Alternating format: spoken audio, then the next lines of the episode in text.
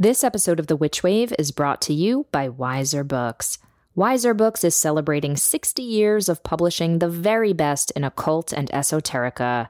You can check out their extensive and inspiring range of reading material by going to weiserbooks.com. That's W E I S E R books.com calling all witches, moon lovers, and magic makers. The 2020 edition of the Many Moons Lunar Planner is now available from Modern Women. Next year's astrology is intense to say the least, but the Many Moons Lunar Planner is here to help. This magical offering includes original spells for each new and full moon of the year, ritual suggestions, unique tarot spreads, as well as self help and development journaling prompts to aid you in your evolution and healing as you take on the new year. It is also gorgeously designed and written by Sarah Gottesdiener. This one of a kind planner is for witches looking to remain centered as they thrive and grow through 2020 and beyond. Go to modernwomen.bigcartel.com to buy yours before they sell out, or click the link in the show notes. Again, that's modernwomen.bigcartel.com to order the 2020 edition of the Many Moons Lunar Planner today. The world is filled with bewitching people and you might be one too. Welcome to the podcast where art is magic, magic is real, and reality is stranger than dreams. I'm Pam Grossman, and this is The Witch Wave.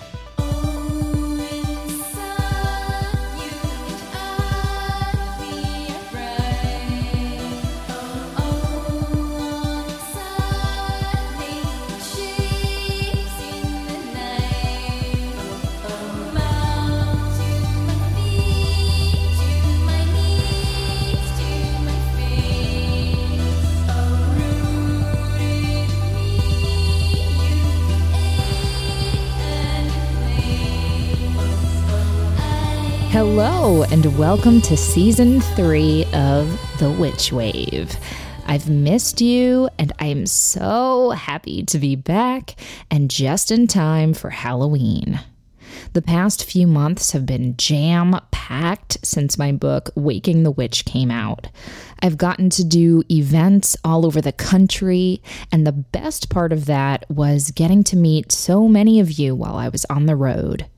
Thank you to those of you who turned up and brought your kind and shining selves and friends and family members. It was so wonderful crossing paths with you. I was also up in Canada for a few days because I can finally announce that I've been consulting on the reboot of The Craft. And that's been really, really fun. And I'm also happy to announce that our Witch Wave shop is now finally up and running.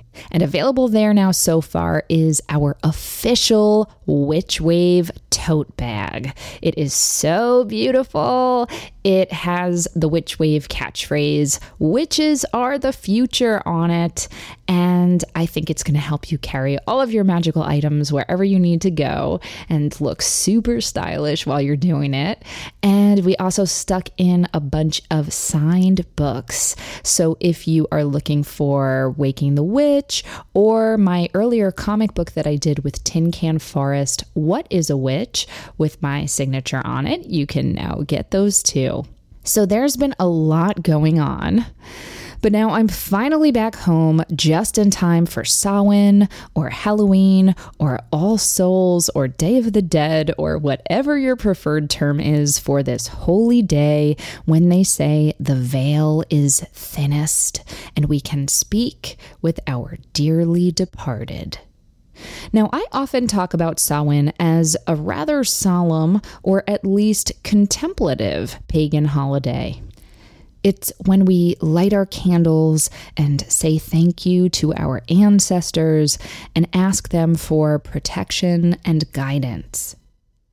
A lot of us also do some sort of divination, like tarot, because messages seem to come through more clearly at this time. And there are also some years when I've been part of what's called a dumb supper or silent supper, where we leave food out for our spirits and feast without speaking in honor of them. But let's be honest, Halloween is also a ton of fun, and I absolutely participate in that too. I watch scary movies, eat candy, and on some years, I dress up. There are varying explanations for why people wear costumes or masks for this holiday. Some say it's because this is the time when the dead walk the earth and that they expect some sort of payment from us humans so that we stay on their good side. So, our Halloween disguises then are supposed to either scare them away or at least trick them into thinking we're one of their kind so they don't pester us too much. There's also a theory that by dressing up like them and tricking one another, we can then collect those spirit payoffs ourselves in the form of tasty treats. But regardless of the reasons, what's clear is that when we allow ourselves to take on another identity, we can feel freer and less constrained. Psychologists call this the disinhibition effect.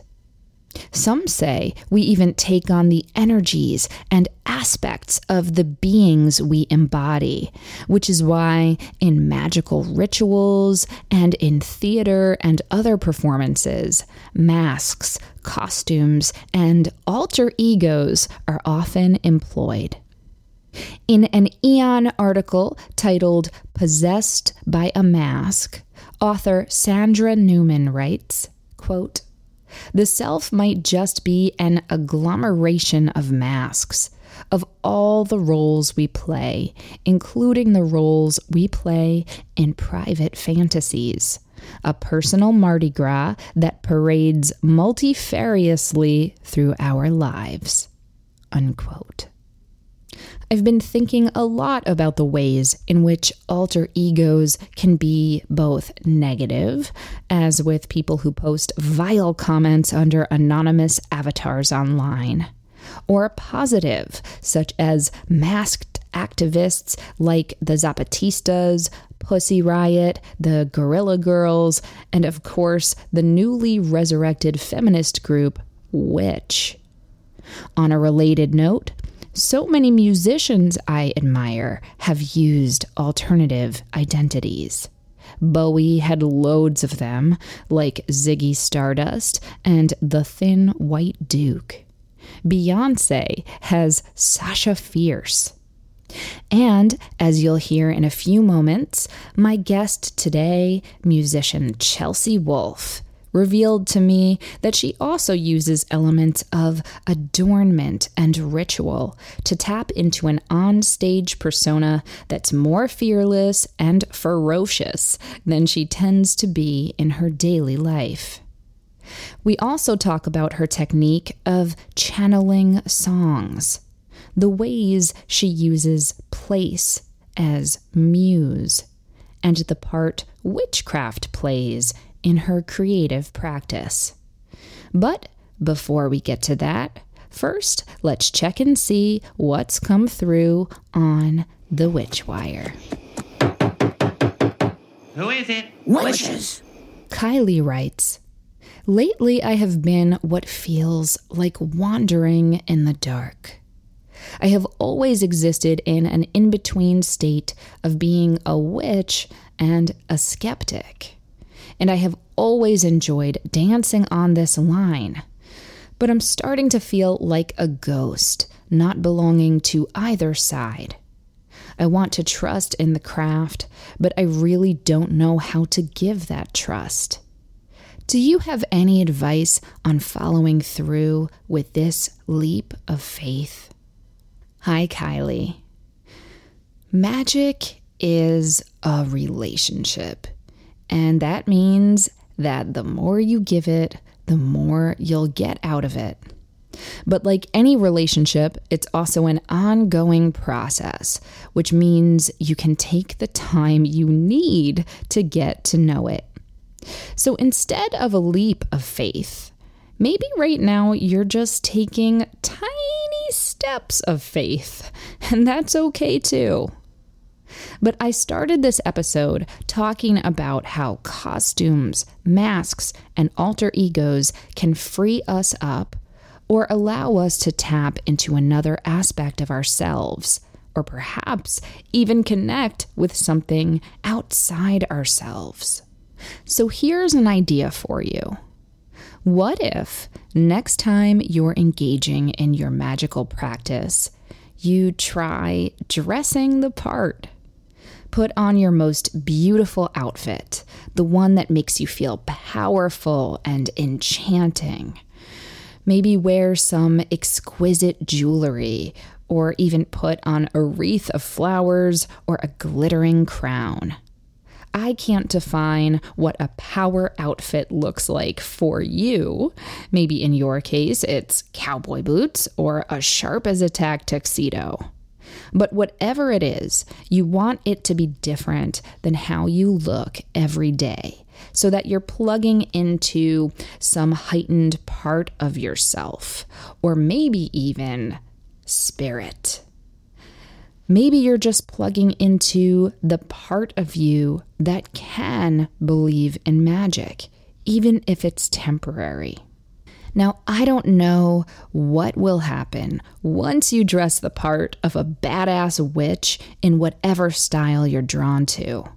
But if you do so and then do your spell or ritual, I'm willing to bet that things are gonna get pretty interesting.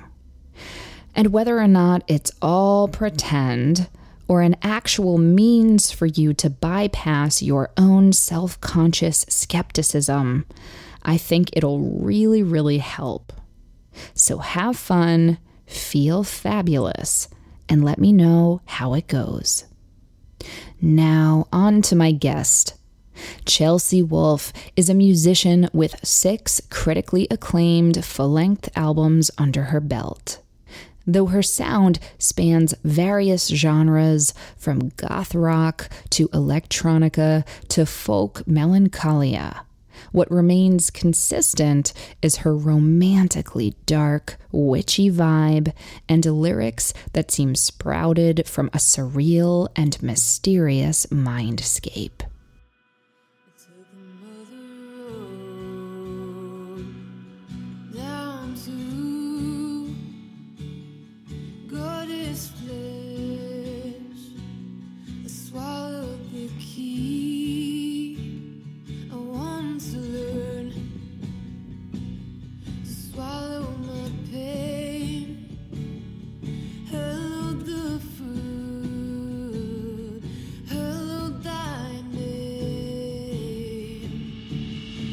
Chelsea's gorgeous new album, Birth of Violence, finds her circling back to a relatively quieter shadow sound and has been described as starkly beautiful by the AV Club, full of earthly and ethereal wonder by Consequence of Sound, and a masterwork of Gothic Americana by Kerrang! I've been a fan of Chelsea's since her first album, The Grime and the Glow, came out in 2010. So it was a dream come true to get to speak with her. Chelsea joined me from her home in Northern California via Skype.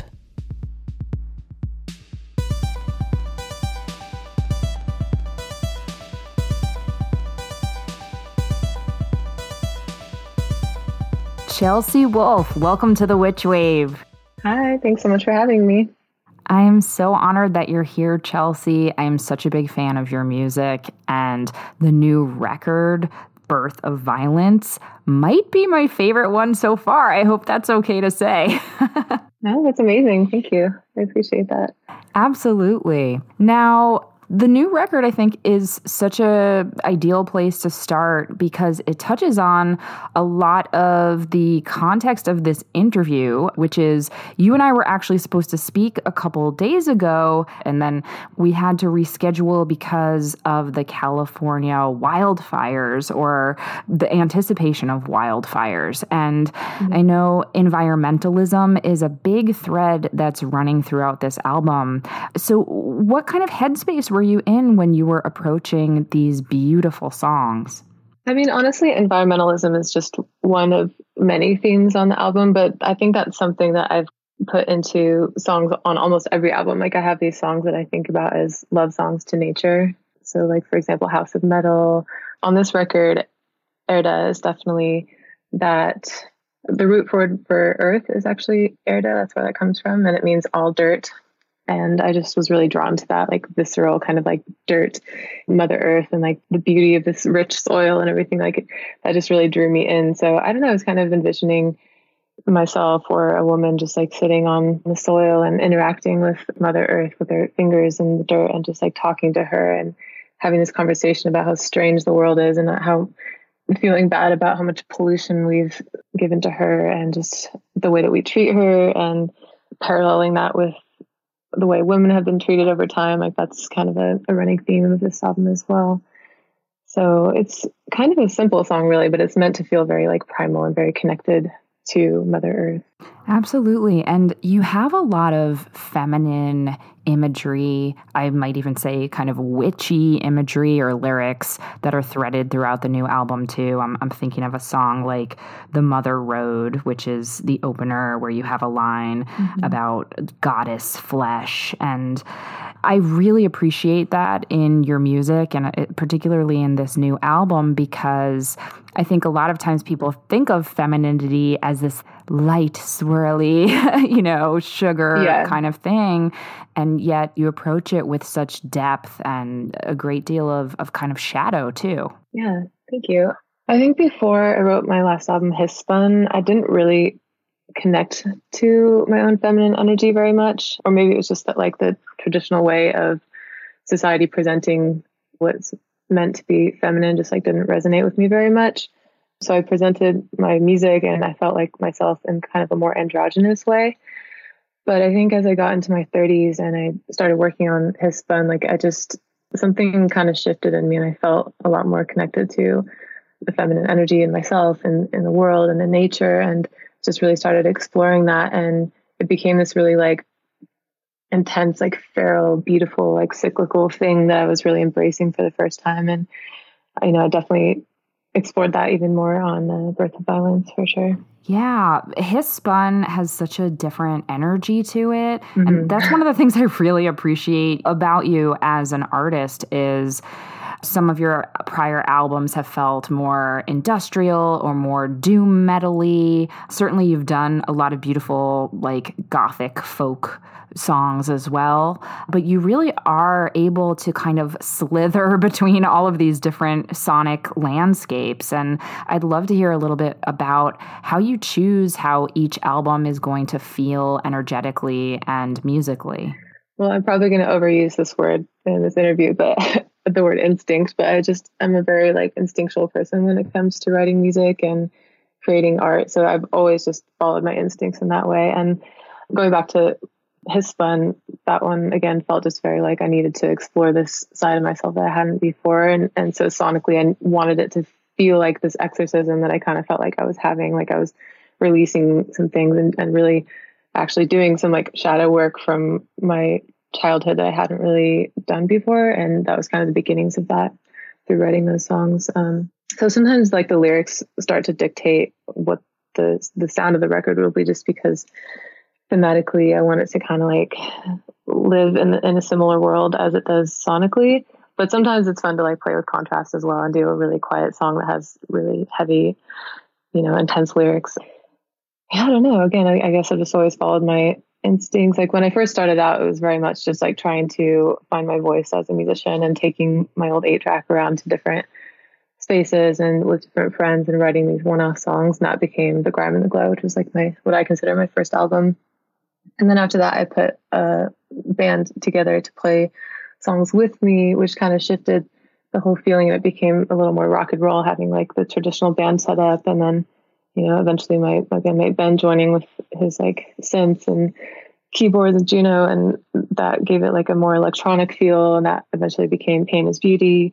So it's just been these like really natural like bridges into the next record, and just like what I'm following in my own sense of self as a person and as an artist that dictates the next record. I really appreciate that though, because I think there are certain artists that feel like they built up an audience and their audience shows up based on a certain expectation of what the mm. music is going to be.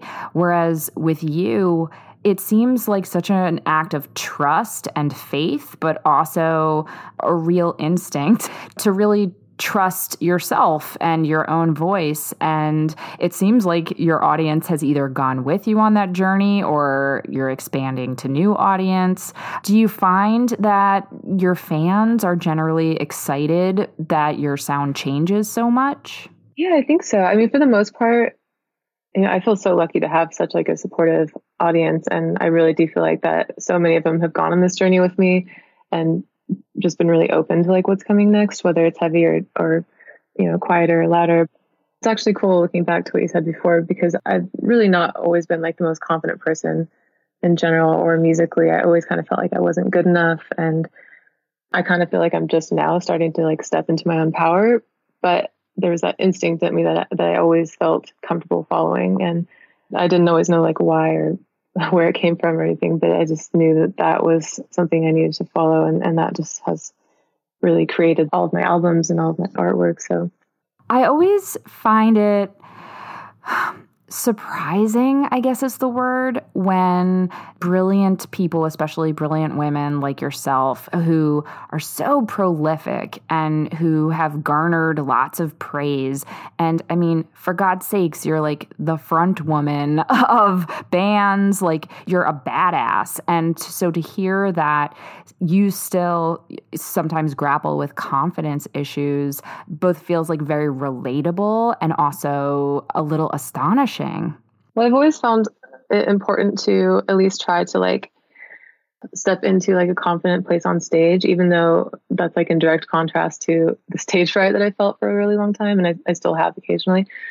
I don't know. I always wanted the live show and even like some of the imagery and stuff to just feel very like empowering for whoever was into it and whoever was listening or watching. And for myself to like be able to really actually lose myself into the music, I really had to like, you know, prepare myself backstage. Like I started to really think of like getting dressed um, and you know putting on makeup and stuff as like putting on this sort of armor for myself so that I could step out and be like a more confident version of myself. I think it's pretty obvious in like interviews and stuff like outside of that that I'm a pretty like awkward shy person, but I I actually think that like a lot of my audience has been really sweet and like has really embraced that side of me as well, which is really cool. But I love that you have that dynamism and I also love that you have the vulnerability to be able to mm-hmm. talk about that and be honest about that because I think there are a lot of people out there who have big beautiful artwork to make or magic to make but then they're like, "Oh, but I'm a little nervous or I have stage fright. And so they stop themselves from doing it. And yet here mm-hmm. you are saying that you've figured out some tools and techniques to push through that limitation and you are just such a force on stage and on your records. So I, I find that truly inspiring, Chelsea. Well, thank you. It's really nice. do you have certain rituals that you do for yourself backstage or before you start recording that help you shift your consciousness to get you into that more empowered frame of mind? When it comes to the live show, like I said, a lot of it has to do with just like putting intention into like getting dressed. At first, like many things, it was very like unconscious. Like one of the very first shows I played, I dressed up as like a Victorian widow in mourning with like a long black dress and like a lace veil over my face. And I was just kind of doing it just to try it because I had seen it in a book at my friend's house. But I found that it like gave me this barrier. I don't know, it just empowered me to be able to play the show without being as nervous as I was. And So I guess, I don't know, I just kind of understood from that point on that like getting dressed up and finding designers and creators and jewelry makers that I resonate with on a friendship level or a spiritual level or just like, you know, admiring them as a creator and what they put into their their art and like again using that as as armor has really been kind of a ritual for me. But there's also, you know, just simple things like lighting a certain incense that brings me back to like a more magical headspace or more recently meditation has been something that's been really helpful for me to get into a good space of creativity and just like feeling a little more free and open whether it's for writing or for performing. Yeah i mean when it comes to writing songs i think that's it's a really different place for me than being on stage you know? So when it comes to being on stage it's, it's a lot more about like putting this protection around myself in order to be able to go out there and like be this strong strong musician you know for like whoever is there that night. Absolutely. I really love that. It resonates with me on a whole bunch of levels. First of all, just as someone who's a fan of performance in general, whether it's theater or dance or what have you, I always see parallels between performers and spiritual practitioners in terms of like the ceremonial garb you put on. Like, I mm. often dress differently when I'm in ceremony than like right now, where I'm in a, you know, basically a t shirt and jeans, just hanging out in my apartment. The act of adornment, yeah. I think, is really magical. And there's a whole ritual behind that. And then when I think about theater and how there was such a tradition of masks and the magic of wearing a mask and how that could help bring down a different energy and help you let go of your own ego and your own limited sense of self and identity and and allow mm-hmm. you to be kind of like a vessel for something else. I don't know, that that's what that makes me think of when I hear you talk about it. Yeah, exactly. You just said it a lot more eloquent than I did, so thank you. not at all, not at all. So, I want to talk about how this gorgeous new record sounds. It definitely is a bit more acoustic, a bit more I suppose you could say folk or has like a gothic Americana vibe to it. Are, are, there other words that I'm missing? No, I think I think I felt like it had a little bit of Americana in there, a little bit of old country influence for sure, because that's what I grew up on. And your dad was a country musician, is that right? Mm-hmm. Yeah, he still plays, and that just definitely had a big influence on me as a kid. Because they would do country, but they would also do covers of Fleetwood Mac very often, and so that became one of the first like really influential sounds for me. And vocally lindsey buckingham's voice i just really like connected with. And visually stevie nicks i really connected with. So you know i think just being around music in general but especially like fleetwood mac and these old country artists like johnny cash and you know Townes Van Zandt and loretta lynn and stuff that, that was a very big influence on me from a young age and has really always stuck with me even though i've never played like specifically country music, there's always like a little bit of it in there for me. Absolutely. And when I was younger, I used to think I didn't like country music just because I wasn't listening to the right stuff. and as right. I've gotten yeah. older, I've realized like there's so much pathos and heartbreak and romance and in a lot of country music too. And, and that certainly shines through, especially on this new record. Yeah, I think so. Like the essence of country music is just like honest storytelling. And a lot of that is, you know, about heartbreak and about hard times. And I've always wanted to put that in my music as well, like really reflect reality and show the, the hard times as well as the beautiful times and how they balance each other out. Absolutely, absolutely. Well, I want to talk more in depth about how you created the new record. We're going to take a quick break and we'll be right back. I've spoken many times before about how Joseph Campbell and his writings on mythology have influenced my life. And that's why I'm so excited to introduce this online course by Dr. Oristano. And that course is called Healing the Hero Foundations. The course's purpose is to help you forge unconventional courage in the face of trauma using the model of Joseph Campbell's hero's journey as a guide. This foundational course will walk you through the departure, initiation, and return stages of the monomyth, providing practical tools at each stage to help you heal through empowerment and clarity. This course is accessed online through Dr. Oristano's website, waterandbone.com, or you can find out more about it on her Instagram, which is at dr.oristano. And lucky Witchwave listeners now get 20% off the initial price with code WITCH. So go to that website, waterandbone.com, use offer code WITCH for 20% off, and sign up for Dr. Oristano's Healing the Hero Foundations course today.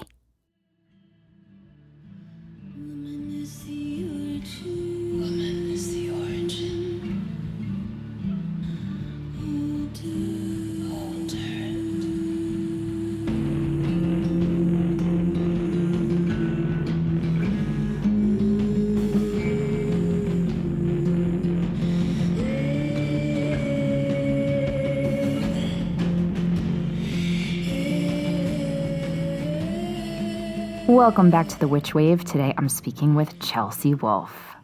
So, Chelsea, we're talking about your stunning new record, Birth of Violence. And I want to dive in a bit deeper to talk about how you write songs and what your process is like.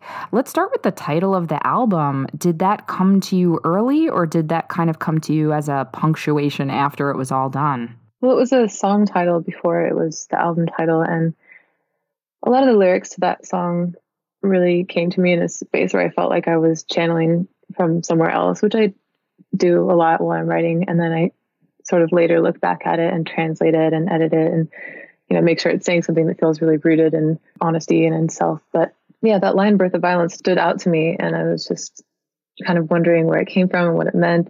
Sometimes when I'm stuck on a word, I'll just look in one of my old dictionaries, you know, look look the word up and, and see what it says there because sometimes they'll have these funny old definitions there that aren't on the ones that you find on the internet or whatever. But um, one of the definitions for the word violence was strength of emotion, and I just thought that that was more subtle and more poetic.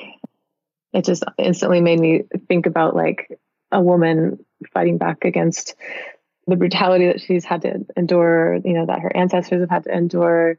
It made me think of like a field of poppies and violent bloom, you know, like birth of violence became something totally different to me than, you know, what maybe someone else might just think of looking at that phrase. And I was worried that it would be misunderstood, but I think as an artist, sometimes we have to sort of take that risk and make the statement that we're making and confidently like go forward with it. And the album was definitely like asking to be called Birth of Violence after a while. It, any other title that I tried wasn't working, so I went ahead with it. And I think that it kind of worked out really well with the the album cover as well, um, which I think could also be misconstrued. But you know, if you're looking at it from a view of feminine energy and a woman stepping into her power and ready to fight back, even if it's not in like a particularly violent way, obviously in the witchcraft community, uh, people will understand that like a dagger isn't necessarily something that's used to draw blood. you know what I mean? It's a tool that's used in different ways. And that's where I'm going with that. absolutely. Absolutely. Yeah. I think of a dagger as being associated with the element of air, which mm-hmm. is about discernment and inspiration and thinking and communication. So it's a really, really powerful image. And I love how you're kind of deconstructing the notion of violence because, absolutely, I think a lot of us think of that as like masculine and also super physical. And the way you're mm-hmm. talking about it feels feminine and spiritual too mm-hmm. and and that's really really fascinating so when you were talking a moment ago about where the songs come from or where words come from it sounds like you're channeling or letting yourself be a receiver of some sort. Does it feel that way when you're writing? Like, what frame of mind are you in? What rituals might you have to catch the songs? Yeah, it does feel that way. I mean, sometimes a whole song will just hit me like a wave, like maybe something I've been studying recently or just thinking on suddenly makes sense and I'll pick up my guitar and this whole song comes out. But I think mainly it's that I write constantly and my one rule is to not ignore any ideas. So even if it's three in the morning and I just want to stay in bed, like I'll get up and I'll work on an idea or at least write something down.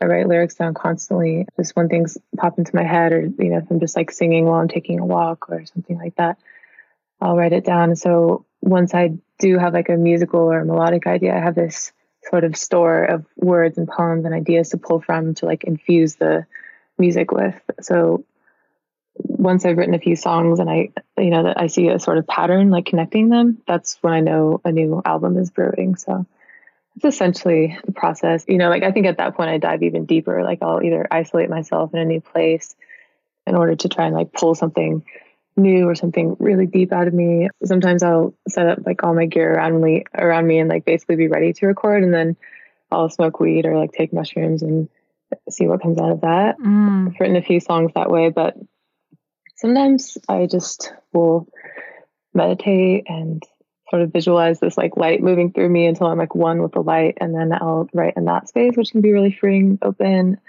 But again, sometimes it just comes out of nowhere. you know, like maybe yeah. I'm having drinks with my bandmates or a friend or something, and all of a sudden it's like, I need to go work on the song, or like, let's go in the garage and jam for a while or something. And you kind of have to just follow it, I guess, then. Do you think the mm-hmm. song mm-hmm. goes away if you don't immediately get up and, and write or play? Well, for me, it does because I really don't have like a very good short term memory.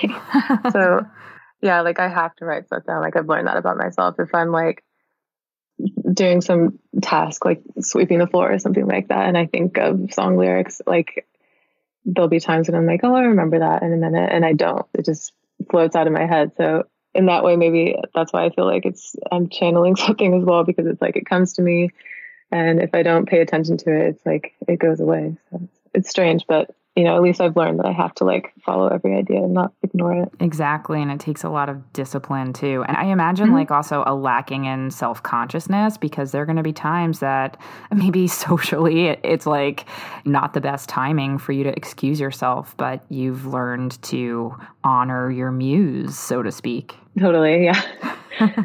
There's definitely been times when I'm like at someone else's show or something at the bar and suddenly I just get these ideas. So I'll type it like in the notes on my phone or something and someone's trying to talk to me and I'm just like, I'm, I'm sorry. Like I have to. so it, it can be a little awkward, but it's just, I have to do it. Exactly. Now this new album also, it feels to me very rooted in your home of California. I think of California as having all of these different topographical landscapes. Mm. You know, there's desert, there's forest, there's water. It's such an elemental state. And yeah. I read that you live in the woods now. Is that right? Mm-hmm. Yeah, I live in the mountains in Northern California. It's basically surrounded by forest. Yeah. So I'm just taking a big guess here, but I would imagine shifting your landscape like that in terms of where you're making a home would end up influencing some of the songs that you're writing too. Oh yeah, definitely. I mean, especially now looking back at my different albums and like where I was at that time, I can really see how it inspired. Like during Pain is Beauty, like I had moved to LA during that era and I was living in this big old house with a lot of roommates and it was near downtown, so there was a lot of people and energies and sounds all the time. And almost every night there would be helicopters overhead, like shining their lights in our windows, oftentimes. So a song like Feral Love became like a direct reflection of that. I, I wrote just that beat to basically emulate a helicopter. And then there was a lot of like desert imagery during that time as well because my manager had a house out in the high desert above LA and I spent a lot of time out there. And then when I wrote Hiss Spun, I was working on moving back to Northern California, and I was staying with family for a while. So in that way, that that record became kind of influenced by not having my own space and like kind of feeling like a teenager again because I was, you know, just all I had was this bedroom and like my headphones, and so I was writing songs like on on the bed, and I just felt like, yeah, it totally brought me back to like listening to to music on my headphones as a kid you know, listening to like the Romeo and Juliet soundtrack or something and really finding that sense of escapism there. Oh my God. I love that soundtrack know? so oh, much. Yeah, the best. Me too. It was like definitely most played of my teen years for oh. sure. but yeah, for Birth of Violence, like I started writing it while we were touring on Hiss Spun, and there was really something nagging in me that I needed to take a break because I just mentally, physically, spiritually was really starting to feel drained and unhealthy. And I think my like one solace was kind of just finding a quiet place and taking my acoustic guitar, and I started writing these songs that eventually became this album yeah, as soon as I started kind of like making that conscious decision to take a break, the album started coming together. So it really had this sense of finding a place called home and finding that um, feeling of home. Because I had moved into this house in Northern California in the, in the mountains about like three years ago now, I guess. But I essentially just like dropped stuff off and left for the next tour. So making this record at home was a way for me to kind of like settle in finally and like make friends with the home and the area around and the way it sounds. I live across from like a big canyon, so the sound really echoes really strongly through there, and that was really influential. And the seasons as well. Like when I started recording it, it was in winter, and there's just like this heavy blanket of snow outside, so it was really like insulated and calm. And then when spring came, like the skies just opened up and there's these intense thunderstorms that were really like energizing and also calming in a way for me because I love storms. But um, oh, so do I. So do I. So that you know, the outside world definitely like influenced it, but it was a lot about just being in this home finally and capturing the sounds of that as well, like the fireplace and the creaking of the floors and things like that, and just allowing that to be in the recordings. I love that. I honestly can't stop listening to it, Chelsea, and and that was before oh. I even knew I was going to have the the great honor of interviewing you. I'm obsessed with this album and I find it really soothing even though there's pain that is certainly mm-hmm. woven throughout the songs. I just find it really restorative and comforting and it's like the kind of album where I put on all my candles and I take a bath and I really really love it. I think it's really healing that's so cool to hear. Thank you. Yeah, I mean, I always hope that like the healing that I am finding through writing these songs will translate, you know, to other people as well. Like that's the ultimate goal, really. So that's really, really good to hear. Thank you. Oh, of course, of course. And just sticking to landscape for a moment more, I love the music videos that you have that are supplementary to the album. And my mm-hmm. favorite is uh, for one of my favorite songs off the album, which is Be All Things. Mm. I adore caves. I've always loved them since I was a kid. And mm-hmm. some of the shots for that video, I mean, it looks like you're in some gorgeous cavern. I'm assuming you were actually there and it's not green screened or anything, right? Yeah, yeah, we were there. Yeah. Gorgeous. Where was that, if you don't mind sharing? Yeah, it's in Northern California. It's actually like when I was in elementary school, we would take field trips, of course, and that was one of the field trips we went to was this cavern. And it's called Mercer Cavern a friend of mine was working there and allowed us to come in like after hours. And he had a friend who was like a, a drone footage person. So i don't know what to call him. Like he yeah, had a, a drone yeah. camera drone camera yeah. a drone camera operator i should say. So yeah my my bandmate ben who also does a lot of like the visual stuff for me and with me like yeah we went down there and he filmed me doing a couple sessions. Like we actually did live sessions down there and thought that we would release it that way. But then I don't know when Be All Things was going to come out. I just felt like this footage of, of the cavern and kind of connected with this footage that we had from doing the album cover shoot with Nona Limmen over in Iceland last year. Mm.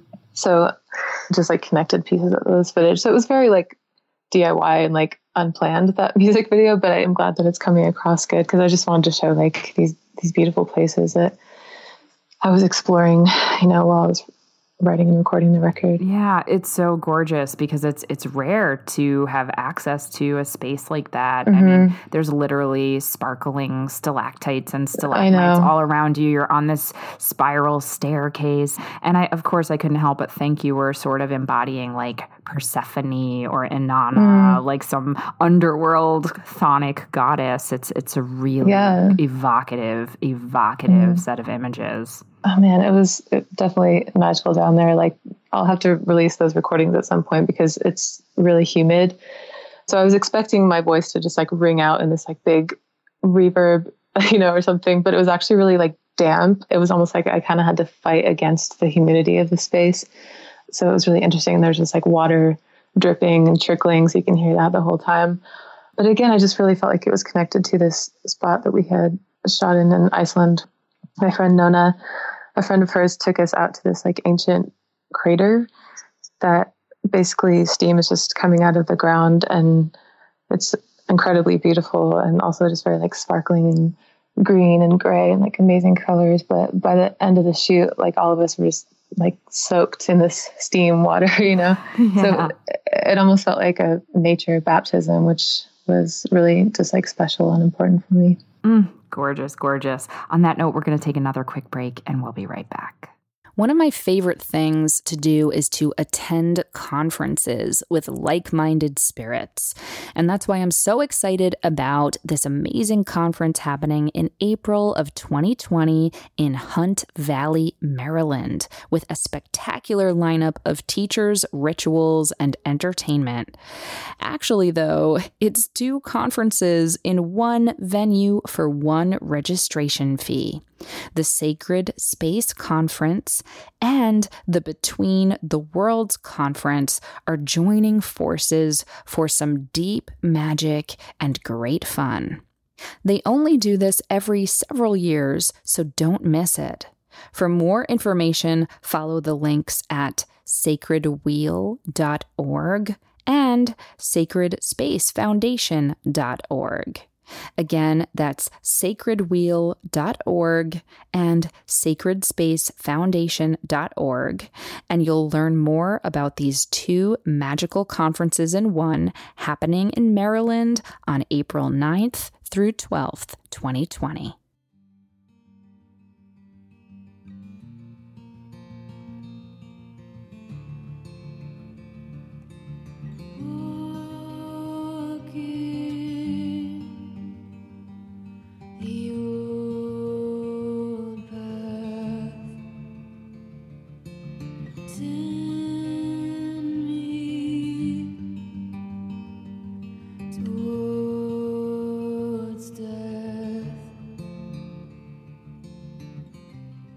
Welcome back to the Witch Wave. Today I'm speaking with Chelsea Wolfe.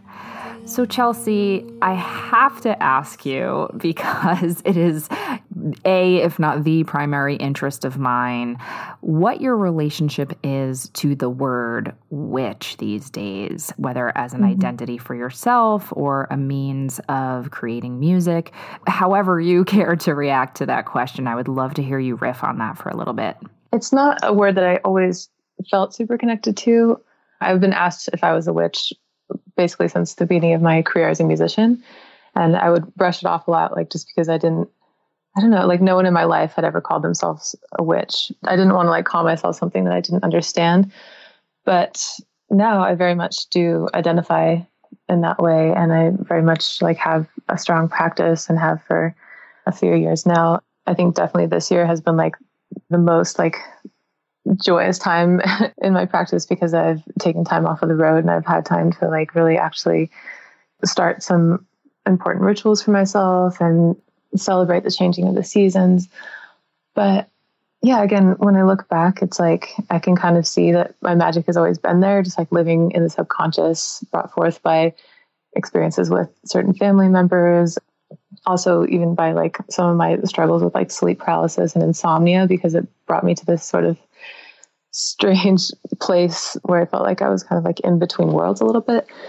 But it wasn't actually until fairly recently that I actually really felt it bubbling up and knew I needed to pay attention and start really like studying and again just like you know creating my own my own practice. Yeah. Was it was it during Hiss Spun or was it getting ready for this album? Do you remember when something shifted for you?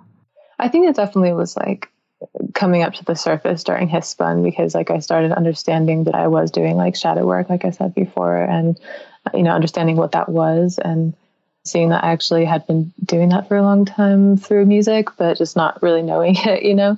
Yeah. And that album, for listeners who aren't familiar with it, it's gorgeous. It's very different than this new album. It's heavy and drony, and I, I find it adjacent to like doom metal, kind of. Mm. I mm-hmm. mean, d- do you think that's accurate? It's kind of like 90s rock meets doom metal, I think. Yeah. Something like that. Yes, yeah. yes, yes, yes, yes. But yeah, I mean, when I was a kid, I spent summers at my grandmother's house, and she would practice Reiki on me and aromatherapy, and like herbal healing.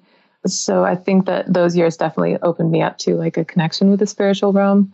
that I hadn't always known. And it wasn't always nurtured over the years for sure, but I, definitely feel like it remained in me to guide my intuition because even though I didn't know what exactly or like how to name it, I always knew that I had this connection with like the spirit realm and kind of felt like I could access it pretty easily.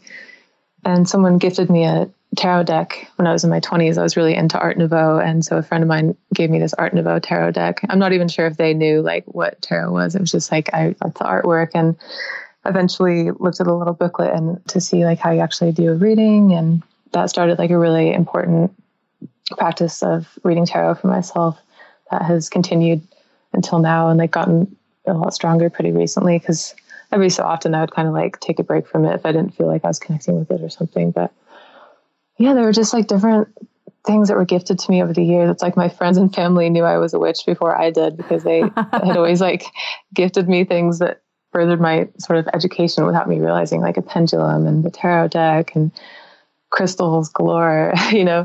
so it's, it's, really cool to look back on.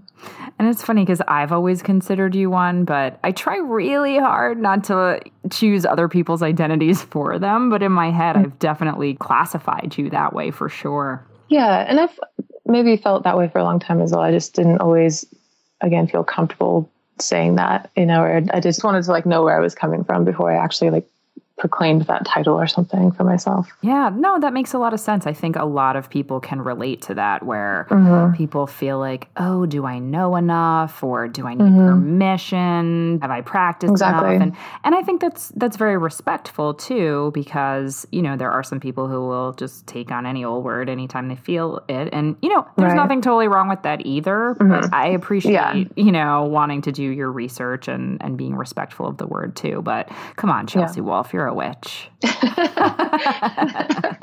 I love that. I feel like if I was one of those shock jock DJs, I would right now have like the one of us, one of us kind of like. oh. That yeah. would be incredible. Yeah, I need more sound effects. That's what the witch wave needs. yes.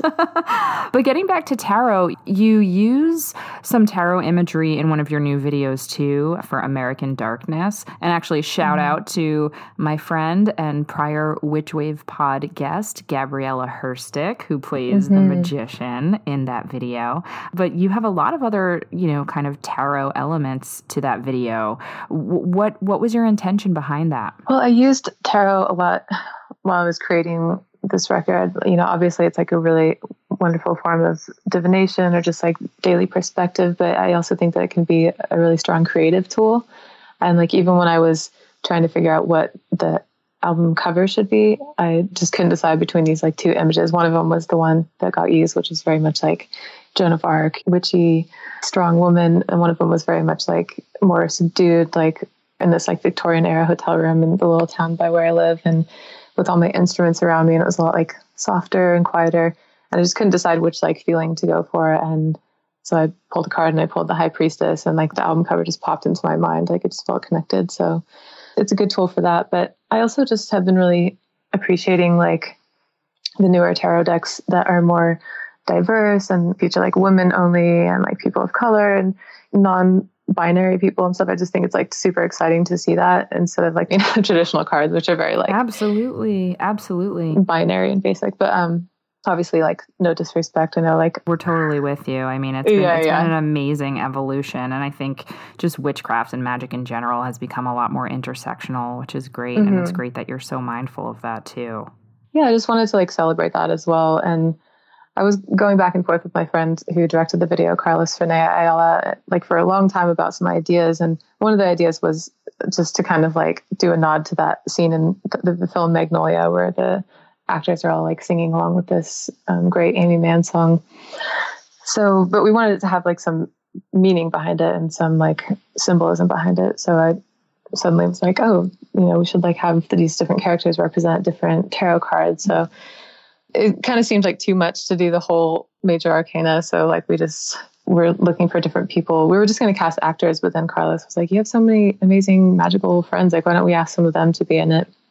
So we started asking around and so I would just think about a card and think about who I could connect that with. Like I haven't actually met Gabriela, but we had been reaching out to each other on Instagram and, you know, wanting to meet up and stuff. So, you know, I thought of her as a magician and a friend of mine Debbie, who's like been a drag queen in the past, as the emperor because casting this strong woman in this like traditional like strong male card would be really cool and so yeah i don't know. It just came together like really beautifully and i love how it turned out. Everyone did such a wonderful job and oh yeah it's such a striking video and it's in black and white so it has mm-hmm. this really iconic kind of classic timeless feel to it too which i love. Yeah like i know we could have gone even deeper if there was like color symbolism involved but we just kind of wanted to keep it simple and do a little bit more of like just everyday magic and like little symbols here and there, like whether it's like my friend Kaylee with her like giant dog, you know, like for the strength card, which is, you know, usually like a, a woman with a lion, something like that. Just little simple, like everyday things instead of making it super like highbrow or something. I loved it. I totally loved it. I want to get back to your sleep paralysis. So that's still an issue for you? It is. It's definitely like nowhere near where it used to be. Especially again when I was living in LA, just that the energy and atmosphere there was like very strong. So that's where my record Abyss came from. I was mm-hmm. definitely ex- exploring that like in a more conscious, purposeful way. But over time, it's just been kind of a natural influence because I often, yeah, will wake up in the middle of the night or the early morning and like the characters from my dreams are still in the room with me. So I actually don't have the kind of sleep paralysis where you're physically paralyzed, but one of the versions of sleep paralysis is like having these sort of like shadow figures in the room with you when you wake up and your eyes are open. So it's like you're awake, but the yeah, like the dream world is still there with you. So it just kind of created this like connection to a world that I didn't always understand and still don't, but much more into just like focusing on channeling that energy into music and not letting it like freak me out as much anymore. Of course. Well, you know, getting back to witchiness, it makes me think of Lilith and myths of the succubus and all, all these other mm-hmm. demonesses and um, creatures that allegedly would like sit on the sleeper's chest and paralyze them. And, you know, yeah. I'm sure you've seen all those paintings of them too. But oh, yeah, yeah, it seems like a very witchy problem to have. I know, totally. it's very true. And do songs come out of that state for you? Yeah, I mean, I think for a long time I had this. I felt like I didn't know if I was awake or dreaming even during the day. And I think that that definitely stemmed from not getting enough sleep. And when I was sleeping, I was waking up with these strange figures, not knowing what they were, and, you know, having a kind of anxiety that came from that. So I think in a very like natural way. Like the songs kind of came out of that. Like it just kind of crept into my music, whether I liked it or not. But as I've gotten older, I basically just like channeled it into music in a more purposeful way. Yeah, that makes sense. Now, you and I are just a couple years apart. We're both mm-hmm. people who were teenagers in the 90s. And when you brought up the Romeo and Juliet soundtrack, I was like, oh my God, I have to ask you about your teen years and some of the other music that you were listening to. I mean, I want to guess that maybe it was like PJ Harvey and The Cure, and maybe I'm just projecting the stuff I loved onto you. But mm-hmm. was it anybody kind of in the 1990s goth rock scene? if I'm totally honest, I didn't get into like The Cure and like Siouxsie and stuff like that until I was more in my 20s. And a good friend of mine, Kristin Cofer, who still takes a lot of my photos, we lived together for a time and she was just like blasting Cocteau Twins and Siouxsie and, you know, The Cure all the time. And so that was my introduction to that kind of music was a little bit later. In high school, I was listening to Tricky. Yes. That was like my main jam. Um, you know, Smashing Pumpkins, Radiohead, Queens of the Stone Age has always been a big favorite of mine. So a lot of dudes, huh? Yeah, I think so. no, I, I, don't mean that from a critical standpoint. I'm just surprised. Yeah. Oh yeah, but no, I, I mean, I definitely loved PJ Harvey and I loved Bjork, and again, I was listening to like a lot of old country artists that were women as well, and always loved like Dolly Parton and Wanda Jackson and and then later I got into like L7 and stuff as well. And obviously garbage because uh, number one crush was like my jam. there's definitely a lot of women in there too. I don't know. That, that's just what came to mind. I'm sure there's a lot of things that I'm forgetting. Totally. And were you writing music as a teenager?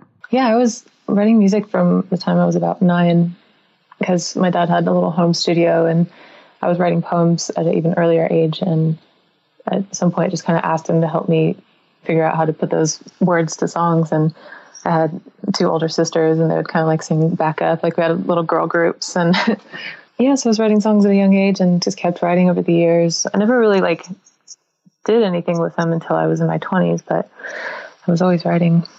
I have this sneaking suspicion that you are a lot funnier than people might assume. And I'm getting that from not just talking to you, but also like your early songs, Gene Wilder and Bounce mm. House Demons and stuff. And I don't know, like I was just curious for those earlier songs if you were trying to infuse more of a spirit of like silliness, for lack of a better word, or at least oh, allude oh, sure. to that. Yeah, I love that you picked up on that. Actually, like some of that record was kind of in response to like people saying that I took myself too seriously, like people that didn't know me. It was a response to a lot of stuff, but yeah, there's definitely like some some silliness in there. And I've always felt like comedy and darkness are like very intertwined, and there's like this thin line between them. You know, like I think people who have like traumatic childhoods, you know, often end up as comedians and often end up as musicians. So they're kind of like related in a way. But I mean, I, I don't think I'm a funny person, but I definitely appreciate comedy and like I love to laugh. And my drummer, Jess, is like one of my best friends. And we are just like, that's tour is just like constant laughter, you know, it's, it's really fun. So I've seen people like, comment on photos of me before like you never smile like it's weird that you take yourself so seriously and I'll just comment back like actually there was a lot of smiles behind the scene like I definitely don't take myself seriously. I do take my music seriously though, because that's like my shit, you know, but it's such a pleasure to hear you talk about this stuff because I do think a lot of people probably assume you're super fucking serious all the time. Yeah. And I'm like, there's no way. Especially most of my friends who wear a lot of black and have a real mm-hmm. romantic or like gothic aesthetic tend to be some of the funniest, warmest people I know. So yeah, I just had yeah, a sneaking exactly. suspicion about you. totally. awesome. Now, you are currently on tour. I have the good fortune of getting to see you live myself soon. I can't wait because I actually haven't mm-hmm. caught you yet. So that's going to be completely amazing. And cool. where can people find out more about you and the tour and your new album? So, my main website is just chelseawolfe.net. I've got all my tour dates on there and all the links to the new album and where to find it. Hopefully, you can find it in your local record store as well my bandmate Ben and I are going to go on tour around North America, and then next spring we'll be going over to Europe.